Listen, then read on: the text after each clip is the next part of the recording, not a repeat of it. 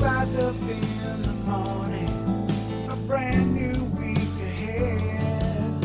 We gather together, see God's face. It's time for Manic Monday. Manic Monday, we lift up this morning. We thank you, Jesus.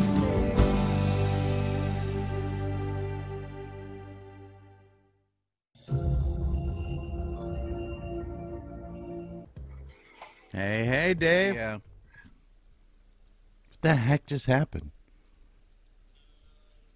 That was interesting. How was I saying good morning to you? That might have been in the clip. How was I saying good morning to you when I hadn't even gone down there? All of a sudden, I was saying, hey, hey, good morning. I don't know. I was like, there I am, and then I'm gone. Man. What's going on, man? Not a lot, man. Not a lot. Just gearing up for a pseudo day off, I guess, today, you know, and, you know. Yeah, a pseudo day off for me, too. Yeah. You know, it's technically it's a holiday, but, you know, I work a lot on the weekends and holidays, so. Yeah. But it's a labor of love, and, you know. We're digital soldiers, man. We're out here doing our fight, too.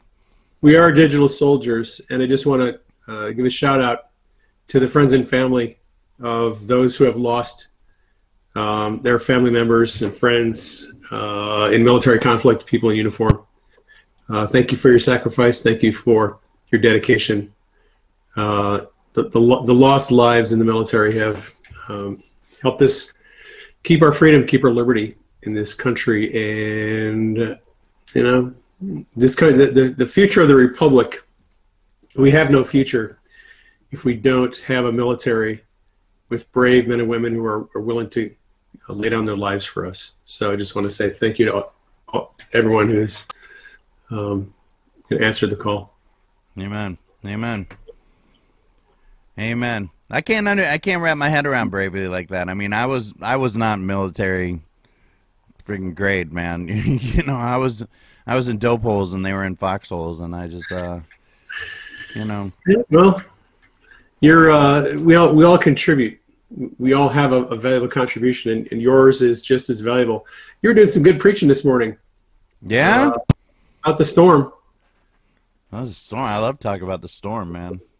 We are kind of we're in the storm. Mm-hmm. Yeah, you know, we're in the storm. A lot of people are kind of, you know, a little nervous, anxious. I see a lot of comments now on Telegram with all the audits that are going on and the different things that are happening. I see so many comments when people say, I'm worried that this is going to happen. I'm worried that that's going to happen. I'm afraid that this isn't or isn't going to happen. I just see a lot of fear and worry from people. Mm-hmm. They express it. If they don't express it verbally, they certainly express it with their body language. And there are a lot of people who are worried about the uncertain times that we live in. But, you know, your message about Jesus in the boat. The disciples were losing their minds. Yeah. Jesus is sleeping. Get a nap. Having a dream. And, you know, they wake him up and he's like, hey. You know, what are you guys worried about? Yeah. Don't you know the heart of the Father? Don't you know that He's going to take care of us? Don't you know that He has a plan for me and you, and He's got a ministry for you, and He has all kinds of things they're going to do? He's not going to let you die in this boat. So it's exciting. It's a good message. What? It's exciting, you know. Nobody likes to go through the storms. I mean, none of us like the storm that we're in this digital war, in this war of the worlds right now. Nobody enjoys the storms that they go through in their life, but it's just like, you know, it's that picture of Jesus in the boat. You know, He's not concerned or worried about it whatsoever. He's not worried about the weather. He's not worried about whether or not they can operate the boat well or not. He's taking a nap. He's comfy AF, and the disciples are freaking out. But once they wake Him up, and they bring Jesus onto the scene, and He's fully aware, and He's right there with them. You know what happens? The wind and the waves stop, and you know that happens so much in our lives too. You know, as soon as we turn, you know, that situation over to God. He seems to swoop in, and he makes a difference. But he's always there. Yeah, he's always there. He never leaves us. He's always there. You know, you brought up a good point. When you turn it over to him, boom, he takes care of it. Yeah. I have found that was really why I came to Christ. I had been trying to run my own game, run my own operation, make the call in every situation, and I ran my boat aground, and I got shipwrecked, and things weren't going very well. So I decided, okay, I'm just going to give this all to God. I don't even believe in God, but I'm going to give it to him, and if he does something with it, great. And he did. When I started turning things over to God, holy moly, I couldn't believe the way that he brought instant change to a lot of the situations that I was struggling with.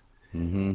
Resolved personal conflicts, resolved problems at work, resolved problems with money. He just had a way to unwind all the crap that I'd gotten wound up in.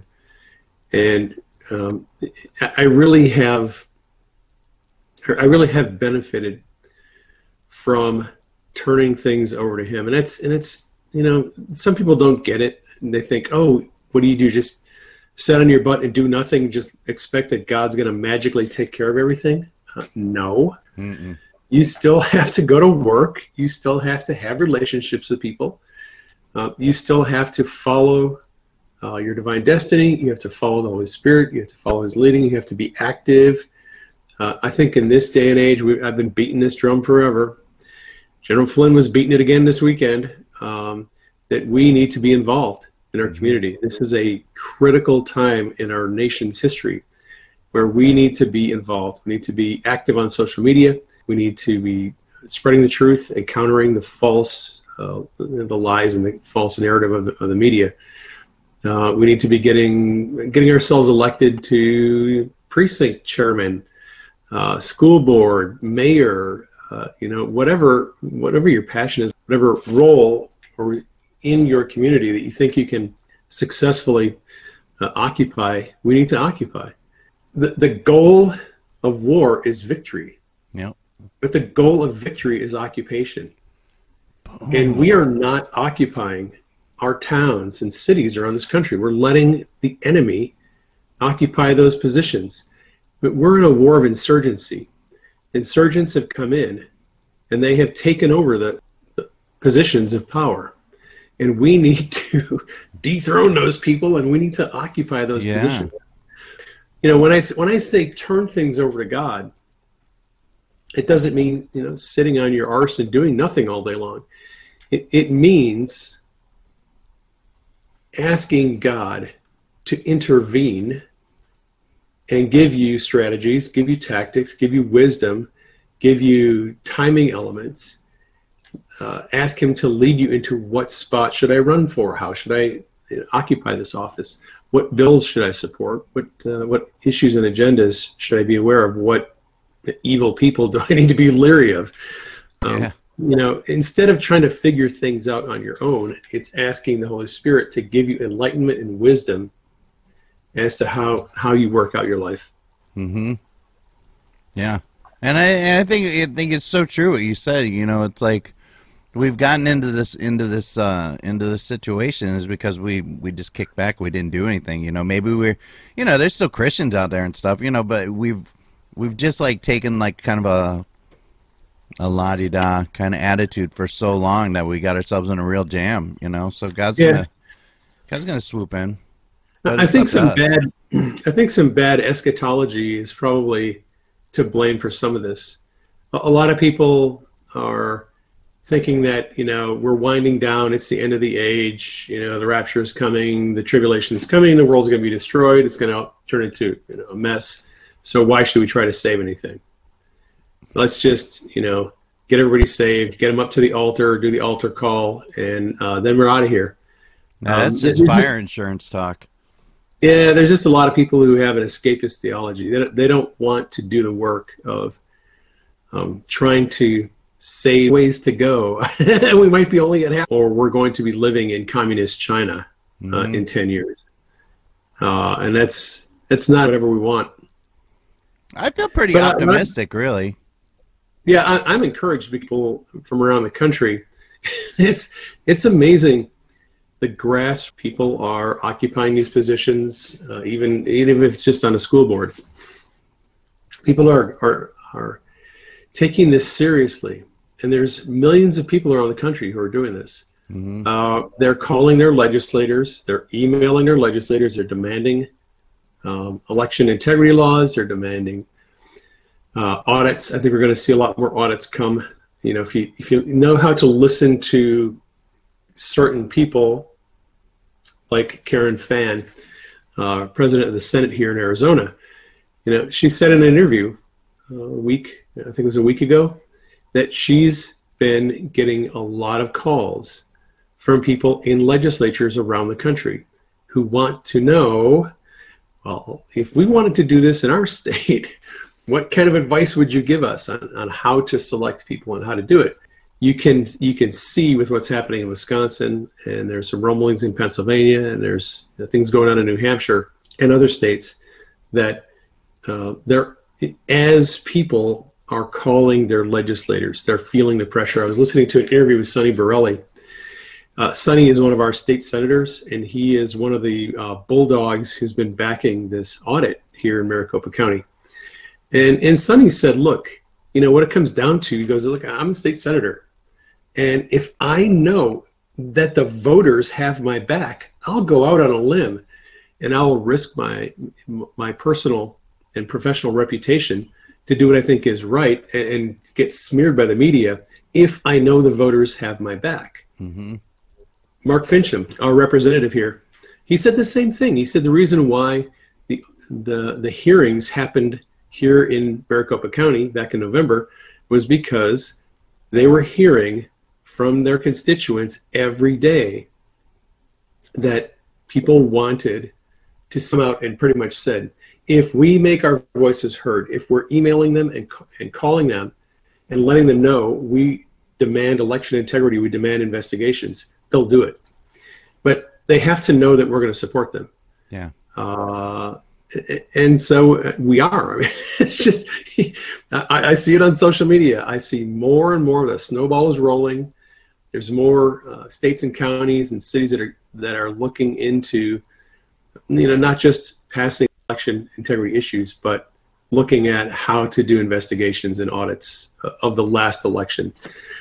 And, you know, I think people are coming to realize that there isn't going to be an election in 2022 if we don't fix the one that happened in 2020. Yeah, it would be the same sham show as what we've always had. Yep. And I think that's like such an important point too. And it's definitely kind of changed my mission a little bit, you know, to encourage we the people to stand up and to make their voices heard. Like, you know, we've done like our little wheel of woke, you know, where we've called up companies and businesses and complained. You know, we did so well the first time we almost got somebody fired. You know.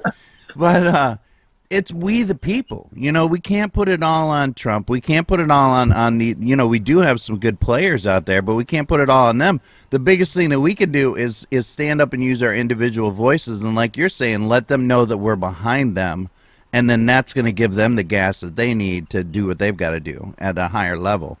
But it's we the people hold all the power. We do. We do hold the power.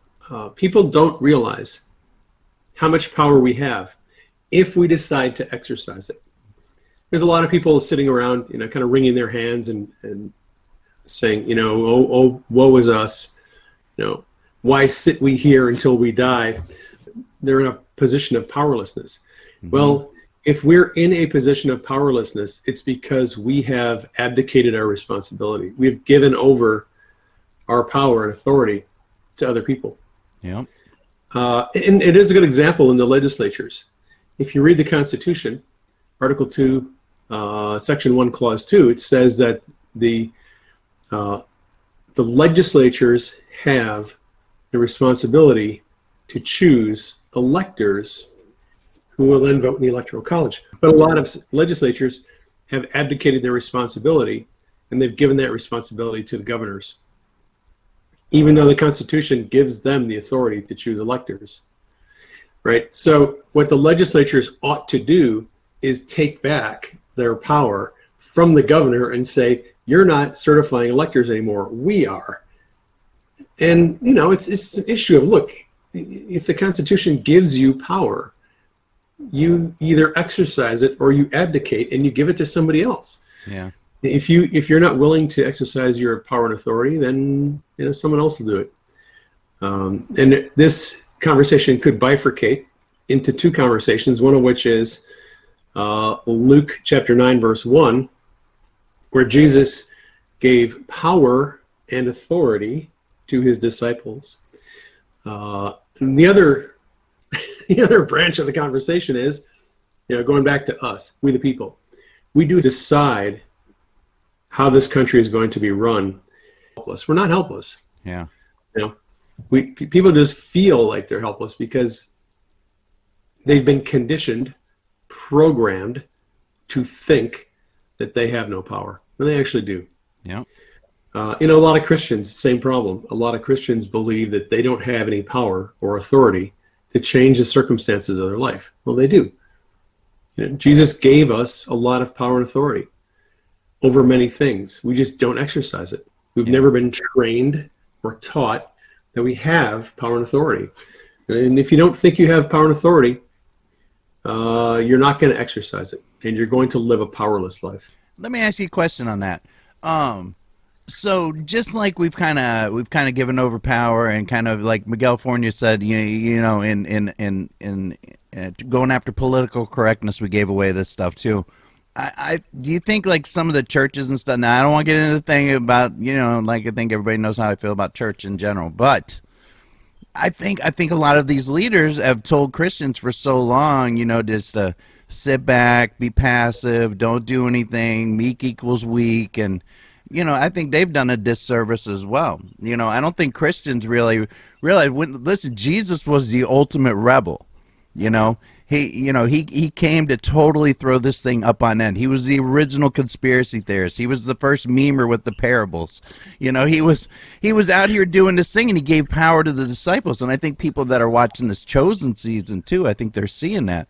Like as Christians, I think not only are we set apart, I think we're set up for a huge victory, but we've been told for so long to sit down and just be quiet and be good, and you know, let the rulers rule, and you know your role. I don't know where the question is in that, but you know, I just think I think we're more powerful than we can even imagine, and being a Christian, I think, is like, well, we're set up even for such a greater victory. Yep. I think a lot of church preaching is little more than programming people to become mentally weak. Boom. It comes back to your basic theology, but it also comes down to a lot of eschatology, view of the future, because a lot of people have a very pessimistic view of the future. Mm-hmm. They believe that we can't change the future's been written in stone. The book of Revelation says that in such and such a year, the rapture is going to happen, and the tribulation is going to happen, and the world's going to end up, you know, going to hell in a handbasket. So there's nothing we can do to stop it. So, you know, we might as well just, you know, eat, drink, and be merry. It's a lot of programmed helplessness, I think, is what it is. Boom. Because people have a hopeless view of the future. And I was one of them. For 10 years, probably closer to 15 years, I embraced the pre-trib dispensational view of the future. Mm-hmm. And I believed that, you know, the Antichrist was coming, it's just around the corner, and there was going to be a treaty with Israel, and then, you know, 3.5 years, mid-tribulation, and then Antichrist is going to come. He's going to destroy everything. I believe that. That was what I was taught. And I had to unlearn that. I unlearned it, a lot of that, because God has been showing me other potential future timelines. Mm-hmm. I wouldn't say that I'm an open theist, but I would say that I don't think any of the current major views of the future are correct. If you study all the views of the future, you know, amillennialism, premillennialism, if you study preterism, partial preterism, and all the other different views of the future, they're based on the Bible. There are massive holes in every view of the future. No matter what biblical view of the future you embrace, you have to ignore key passages of Scripture. It doesn't matter which view. There are passages in the Bible that contradict every view of the future. And if you embrace a certain view of the future, you have to ignore this section of Scripture and this one, because the Bible doesn't actually paint a cohesive, clear, easy timeline of the future. Mm-hmm. That's why people have developed, you know, over a dozen major views of the future, because it just depends on what verses you choose to emphasize and which ones you ignore. Mm-hmm. And like I said, I don't think anyone has figured out what the correct view of the future is yet. And so having said that, and that's kind of my view right now, is I think these people who are, you know, preaching that we need to just be passive and sit by and let the government do what they want, you know, we're in the world, we're not of the world, and all the other, you know, Bible verses that people throw out there to justify passivity and laziness. I think that has led to the usurpation of authority, the infiltration, and the fact that the insurgents have gained an upper hand. Yeah. You know, when you look at the people who infiltrated the FBI, the DOJ, the CIA, all the three-letter agencies, you look at the Valerie Jarrett's and the Susan Rice and Obama who infiltrated the executive branch, and all the Marxist sympathizers in Congress. Our country has been infiltrated, and we have been undergoing a war of insurgency. These insurgents came in, and they co-opted and took over our government. Mm-hmm. Their goal is to subvert it and turn us into a socialist country, and eventually put us under subversion to the one-world government. And that's the problem is, you know, a lot of people have this view of the future that the one-world government is coming, the Antichrist and the false prophet are going to rule over it, and there's nothing we can do to stop it. So let's let it happen. No. Hey, you know, this guy's going to be this president is going to be the Antichrist. Well, every president of the last 100 years was supposed to be the Antichrist, and then none of them were. Exactly. But there's a lot of people who think that, you know, the next president is going to be the Antichrist, and this is going to happen, and we can't stop it. And they've been wrong. Every president of the last 100 years has not been the Antichrist. Yeah. The one world government was not set up. And during Trump's, you know, first term in office, he did a lot to dismantle the power structure of the one world government. Yes, he did.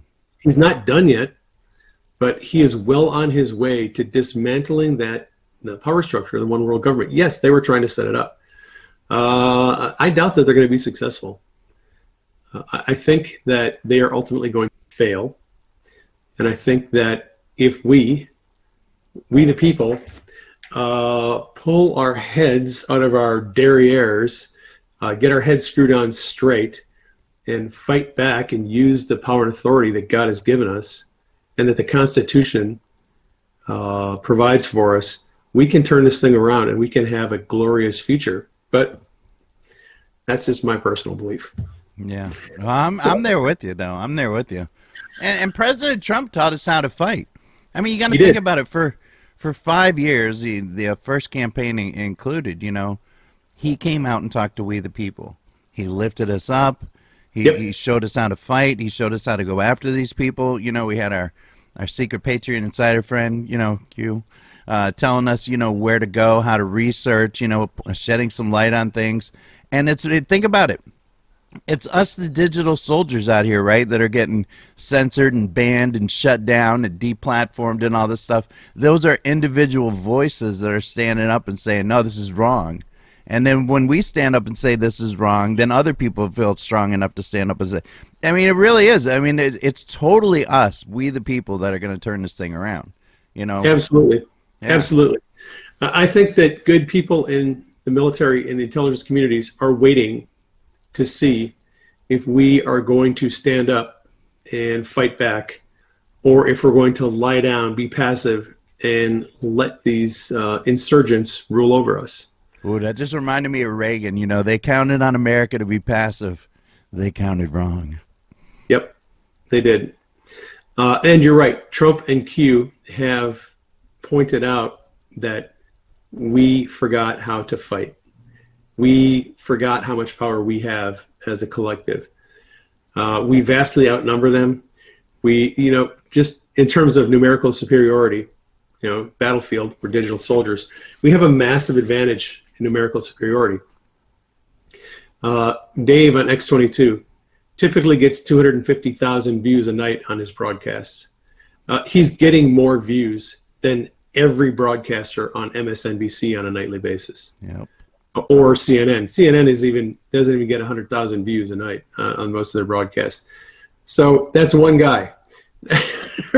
And then there's me, and there's you, and there's, you know, In Pursuit of Truth, Patrick, and there's Jordan Say there, and there's all the other people in the truther community, and there's all the different platforms, and, you know, and then there's people who don't have a regular platform, but who make use of what platforms are available. General Flynn, mm-hmm. Marjorie Taylor Greene, and other people, Sidney Powell. When they have a chance to speak, they speak, and they're heard by a lot of people. It's kind of strange because it's obvious that the system was rigged against us, with YouTube, Facebook, and Twitter and Instagram becoming the large social media platforms where people were getting their information. And then those platforms were weaponized against patriots, and they started kicking us off.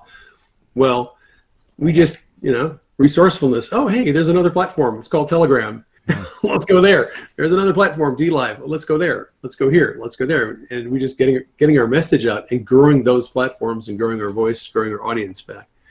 You know, you can't keep down people who are motivated and determined to get their message out, and who are determined to win. And we're going to win. And I was very encouraged by listening to General Flynn this weekend. He got fired up listening to, I forget the pastor that was speaking on Sunday morning. But Flynn said, he said, man, I got fired up. Listen to his message. I got fired up.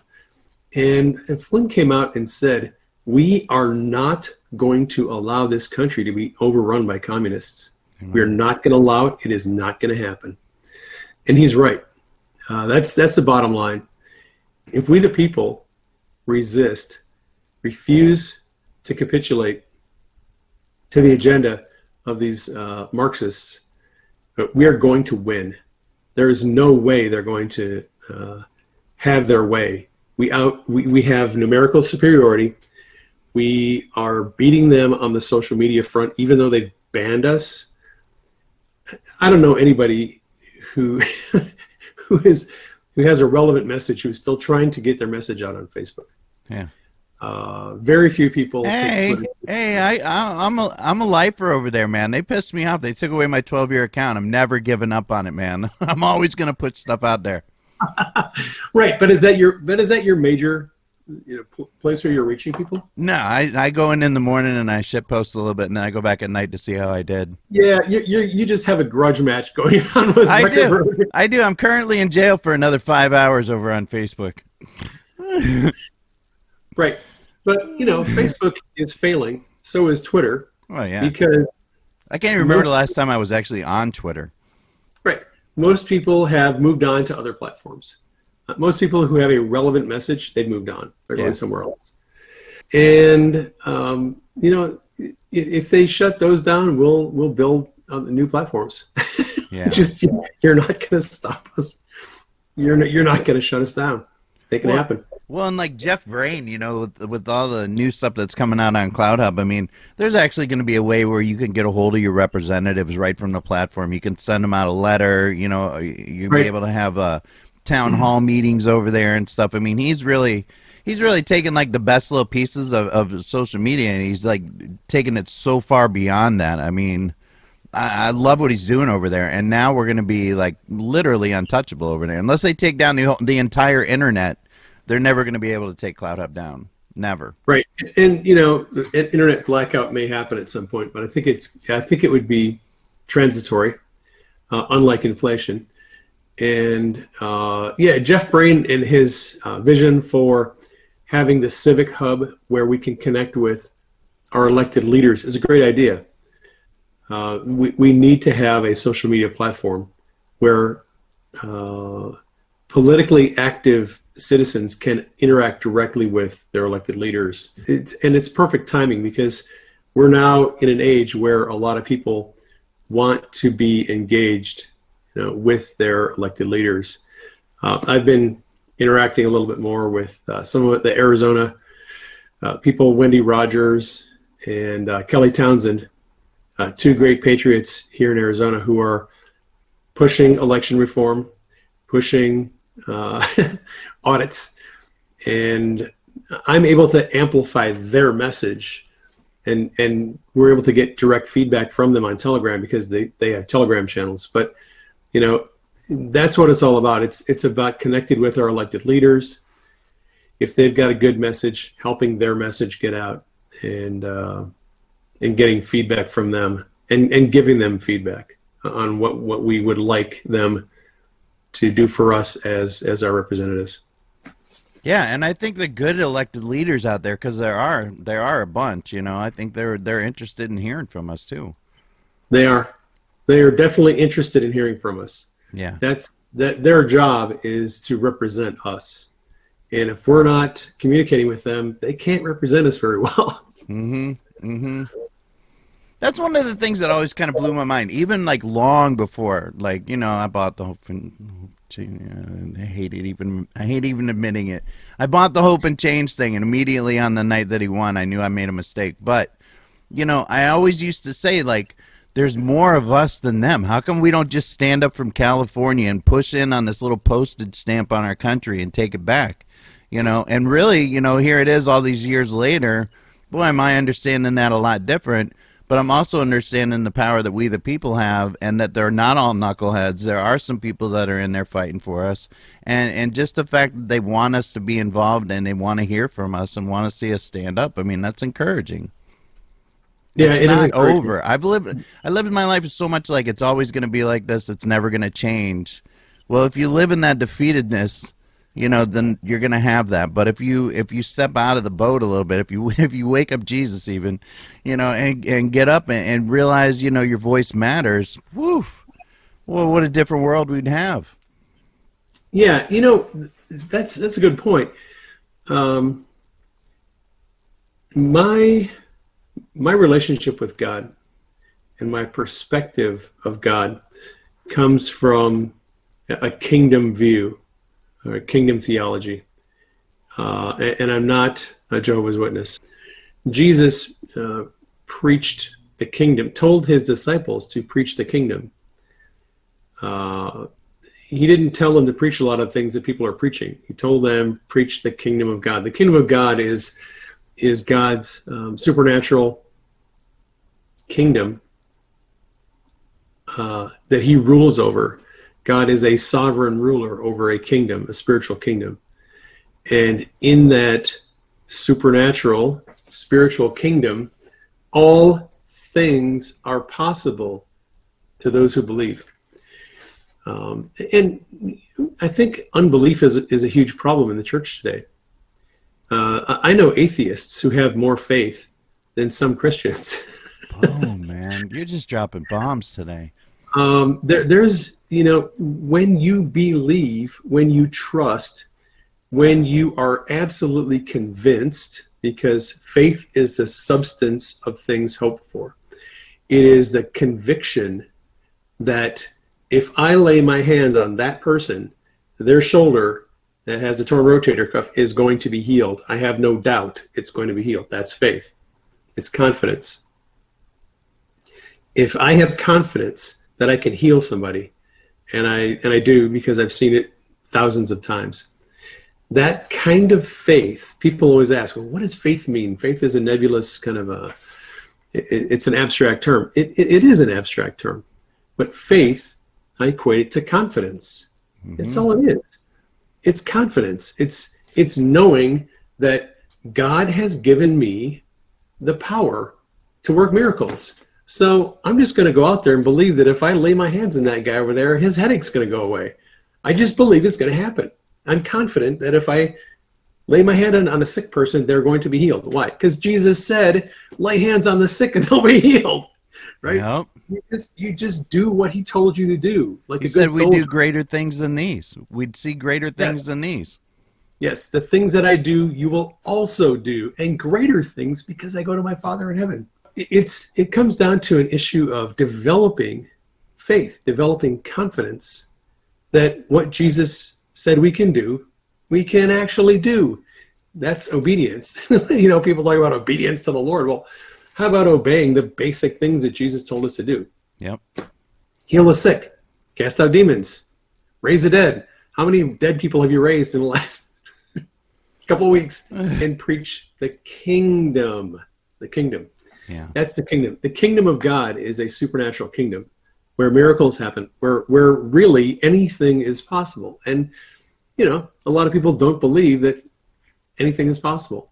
I do. I believe on any day that I wake up, God can do anything he wants to do. People might think I'm insane, but I actually believe in miracles.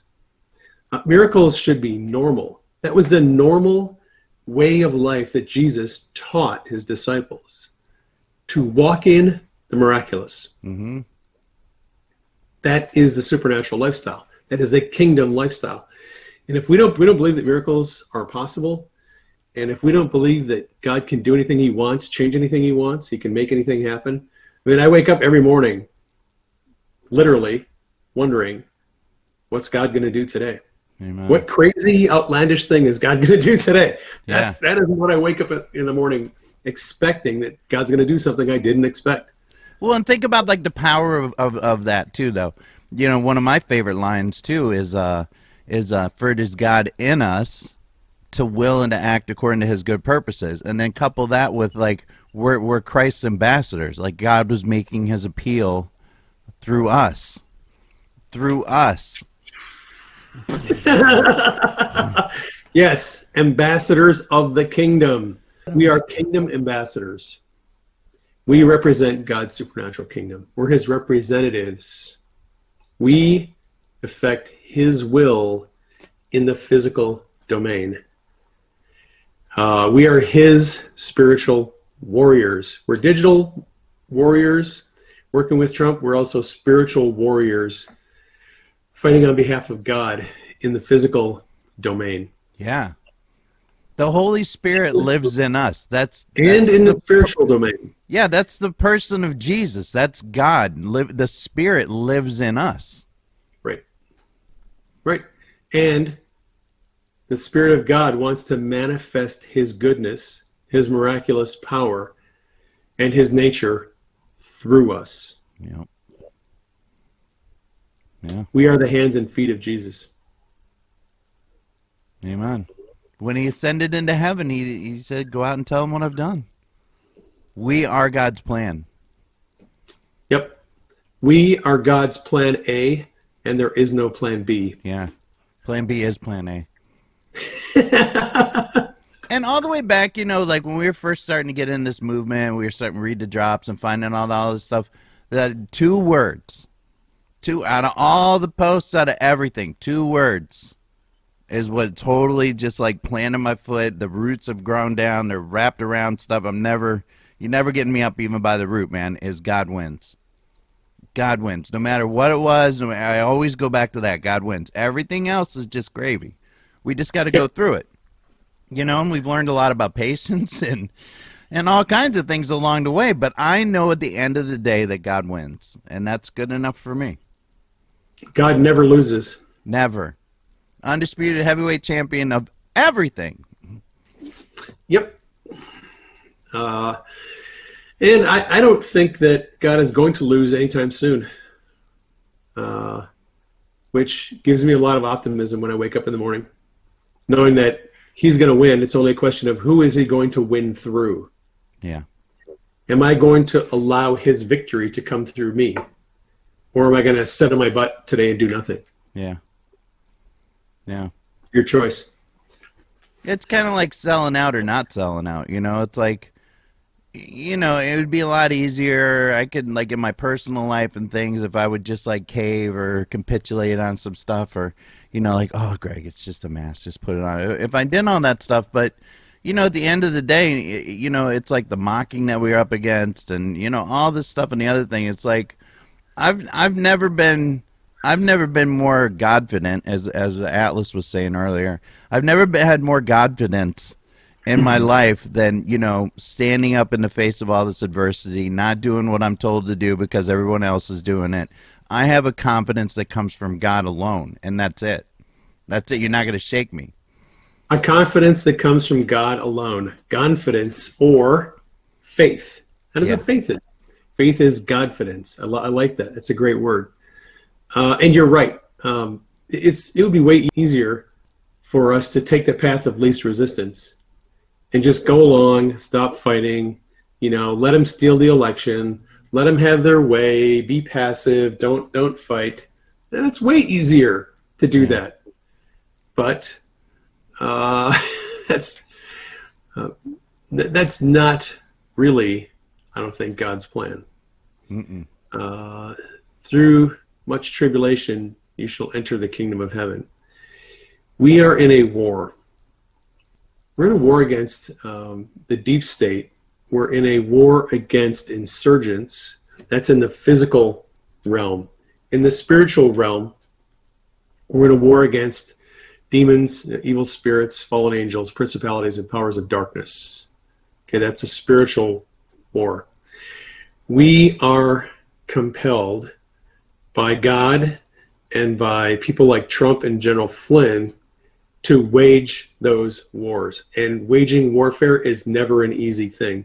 It's not the path of least resistance. It is the path of greatest resistance. Yeah. Wherever you're getting attacked from, wherever you're getting pushback, wherever you are being provoked by someone, there is an enemy that is trying to get your attention and to push an agenda on you. And it's good to be sensitive to where the opposition is coming from, because the opposition is usually the target next that you need to acquire and take care of.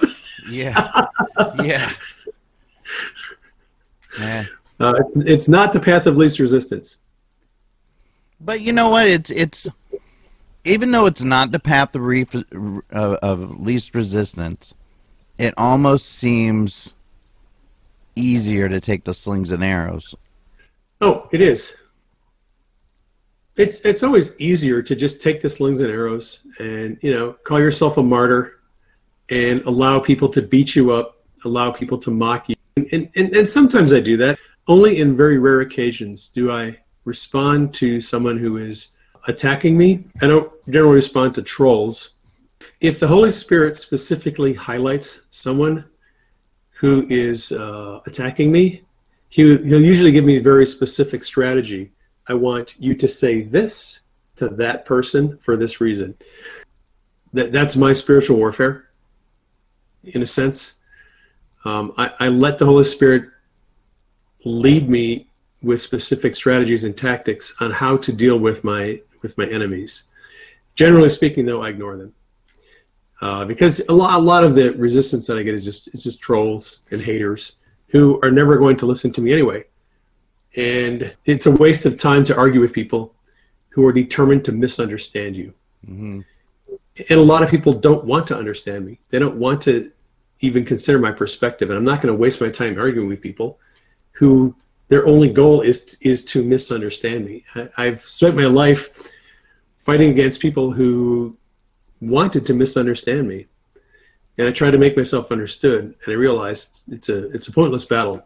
Yeah It's like throwing your pearls before swine, right? Exactly I've been thinking about that in my personal life lately. I'm not willing to throw my pearls out there anymore. There are people out there who have no interest in working with you or understanding you. Mm-hmm. Their goal is to mischaracterize what you say Their goal is to make you look stupid, to twist your words, to question your motives. They have no desire to understand you. And for those people, I just write them off. I ignore them. Yeah. Because there are people out there who do understand me. They get me. They understand my message. They understand my heart. They know my motives.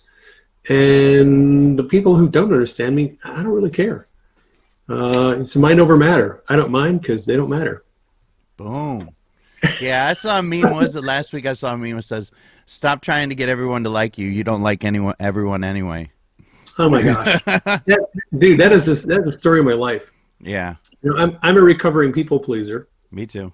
Like a lot of people in our circle of friends, I spent my life trying to get people to like me, and you know, eventually I figured out that some of these people are never going to like me, no matter what I do to please them. It ain't going to work. Yeah. So I stopped being a people pleaser, and I started doing the things that God asked me to do. Let the chips fall where they may, and if people don't like me, it's not my problem. I'm not answerable to them. I am answerable to Jesus, period, and nobody else. Boom. Boom. This has been such a great talk today, man. Yeah, I didn't know what we were going to talk about today, but this has been pretty good. I know. I'm loving it. I mean, we're getting to the end. I wish we weren't.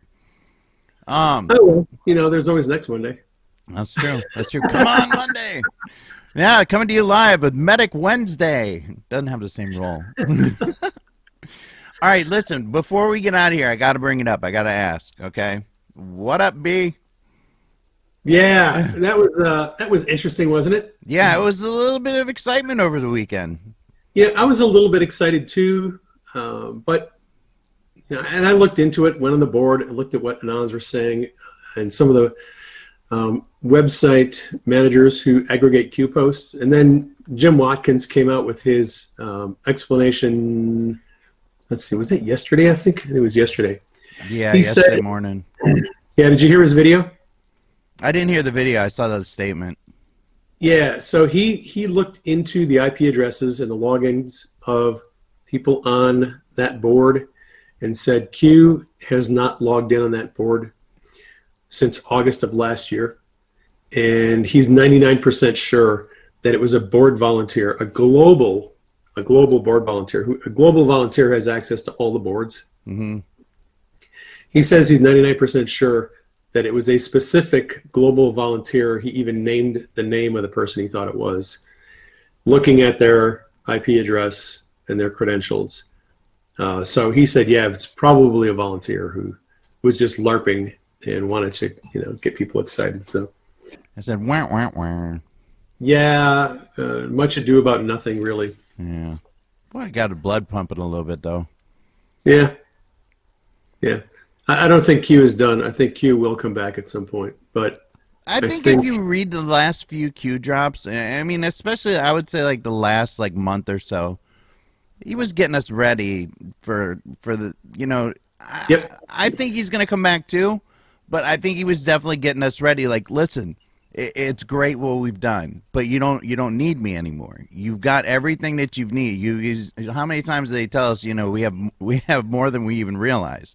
You know, but yep. I think the whole mission, like Trump teaching us how to fight, the Q team teaching us where to research and how to look things up and how to break through the narrative and what the playbooks are and all this stuff. Like we were in this training program for so long, you know? Exactly. It was a training program. And, you know, a lot of people who either follow Q or claim to follow Q don't understand that the mission was never about Q being the savior of mankind. The mission was training us to take control of our own destiny. Training us how to do research, training us to recognize truth. This is truth. This is error. These are lies. Training us how to get our message out on social media, how to be effective, how to red pill other people. It was all training and equipping the saints for the work of ministry. Yeah. Ephesians 4:11 and 12, and that's really what it was. You know, people don't realize it, but if you just look back at some of the early Q posts, especially November, December of 2017, Q was training Anons every single day. The drops in December of 2017, almost all of them were for the specific purpose of training Anons how to put the breadcrumbs together, to paint the picture, to see the 40,000 foot view. Yeah, take this and put this over here, add this over here. Right. If you look specifically at the drops in mid-December 2017, drops about the Rothschilds and the airplane and the helicopter and green, bunker apple yellow sky, that was all training Anons how to put together news stories and information to paint the big picture, to see what's going on behind the scenes, to read between the lines, the things that Trump and Pompeo and people like that are saying, and Scavino. Nonverbal messaging, it's reading body language. Those were all Hugh training us how to put together disconnected stories to paint a bigger picture. And I think Hugh's going to come back, but I think Q is watching and observing all of us, watching what we're doing, watching what we're saying on social media. I think Q is probably pretty impressed with the way that Anons are carrying out the mission in his absence. Yeah, and so, it got to the point, they held our hand for 3+ years, it's like, yep. At some point, you gotta graduate. You gotta come on here and take what you've learned. Got to go out on your own and do what you've been trained to do. And we have completed the first part of the training process, and now we're functioning on our own, and that was a design. Mm-hmm. Yeah, I've got the calm before the storm. Now, is that still available on Amazon? I don't think it is anymore, is it? My Q books are no longer available on Amazon, but they are available on Barnes & Noble, and they are available on my website. If you click on the links on my website, they're either going to go to Barnes & Noble or they're going to go to Ingram Spark. Actually has the ebooks available too. Yeah, and keep Dave's website in your prayers. Yes, keep my website in your prayers. We've had some issues lately, and that's what happens when you're sort of near the target. It's sort of near the target. Did you just actually say sort of near the target? Yes, I did. Listen, I worked on Dave's website for a year, man. He's more than sort of near the target. We used to have to sit there. I had to sit there when he would make a post and block IPs as they were coming in. Yeah, we did and do have some attacks on our website, which is why I switched hosts. Yeah, and picked up some DDoS mitigation, because the website was getting blown up so frequently, it was crazy. How many times did you post articles and then all of a sudden it's like the site is down? Every single time I put out a new Q post, boom, the DDoS attacks came in. We could watch all these IP addresses in Asia just bombarding the website. Yeah, it was crazy. Yeah, we kind of pinpointed it one time to like exactly where it was coming in, and it was very frustrating, but it was very exciting at the same point to see the sheer panic that would happen when you posted a new article. And it only had, I could go for a week not post, and as soon as I would post a link on Twitter, boom, immediately all the attacks would start up. Dave used to message me. He's like, "Hey, I'm getting ready to post." And I'd be like, okay, it's time to get to the computer. And I'd just sit there and watch it. Crazy. Man. Well, we love you, Dave. Thank you so much for everything that you do. And just the calm that you bring in the storm. Yeah, well, thank you for being an encouragement to me. And a resource, and a good person I can lean on when I'm having problems. You've helped me remain calm in the storm, so I appreciate all your help. Kind of blows my mind a little bit. Okay. And aren't you going to be on with Lisa Perna? I am. I'm going to be on with Lisa Perna tomorrow. Tomorrow night. Yep. Yeah, that's going to be exciting. You guys, what you guys are going to talk about, or are you kind of like? Yeah, we're going to talk about dreams. Nice. Oh, I'm going to have popcorn ready for that one. Well, we've done, like, I think 4 podcasts in the past about traveling in the spirit, and I think I've, you know, it's about said everything I can on that subject. So we're going to talk about a different subject, which is dreams. I don't think Lisa and I have talked about dreams yet, as far as I know. All right, brother. Well, I love you so much, and have the best day. And I can't wait for tomorrow night with Lisa. And yeah, so we'll have you back again next week on Monday. All right, looking forward to it, man. Have an awesome week. All right, you too. Enjoy your day today. And tell Denise we said hello. Will do.